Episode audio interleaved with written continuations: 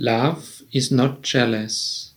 Welcome, good day, and hello to Silent Time, the opportunity to think on what is really important in life. Love is not jealous. What do you think about that verse? 1 Corinthians 13, verse 4 Love does not envy. It is strange.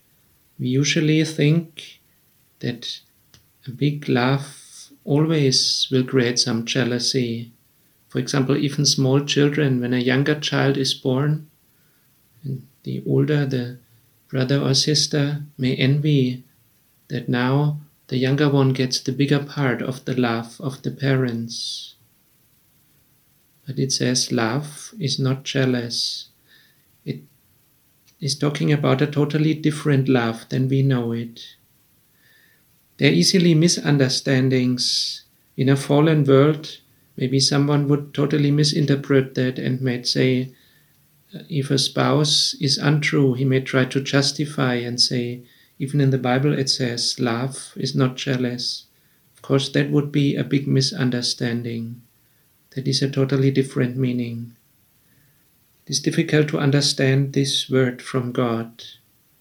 And yet we to try to understand it. It is difficult because the Bible often says that God is a jealous God, like, for example, when the Israelites were praying to other gods, to pagans, and if we have other priorities in our life, if we do not give God the first priority, God is jealous. But that exactly, that God is jealous, can help us to understand because He is God. He is the eternal God, the creator of the world, almighty, all knowing, totally different from us. He is the only one who has a right to be a owner of someone because He is God. We are His possession. He has created us and He has purchased us through the blood of His Son, Jesus Christ. He has purchased us to be His possession. That is why God has a right to be jealous. But we are totally different. We are only humans. We do not know everything. We are not the creator. And we are equal among humans. No human is an owner of someone else. We are the possession of God. He is the owner of us.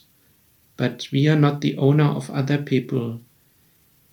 Even not of employees or family members or children or younger people. They are not our possession, we are not their owner. That is why we have no right to be jealous. But they are the possession of God. That is why we are called to love them. We are not the owner, God is the owner. So we have no right to be jealous. We shall not envy. And if we have the true love as the Bible calls for, then we do not want to own someone else. Rather, we want to serve them, we want to help them, we want to help build up their life, understand their true needs, what really helps them in the long term. And if we help each other and serve each other, then there is no more room for any jealousy. 1 Corinthians 13, verse 4 Love is patient and kind, it is not jealous nor conceited nor proud. Love is not ill mannered, nor selfish, nor irritable. Love does not keep a record of wrongs. Lord, we ask for forgiveness where we are jealous, where we envy each other, where we want to be, have ownership. You are the owner of the world. You are the creator of the world and the universe. You have all might and all power. And you also have purchased us free. You have sent your Son into this world to save us, to suffer and be sacrificed for us, for our guilt, for our wrongdoing. We ask for forgiveness where we do not give a priority to you, where we have other idols, where we worship other things and have other priorities.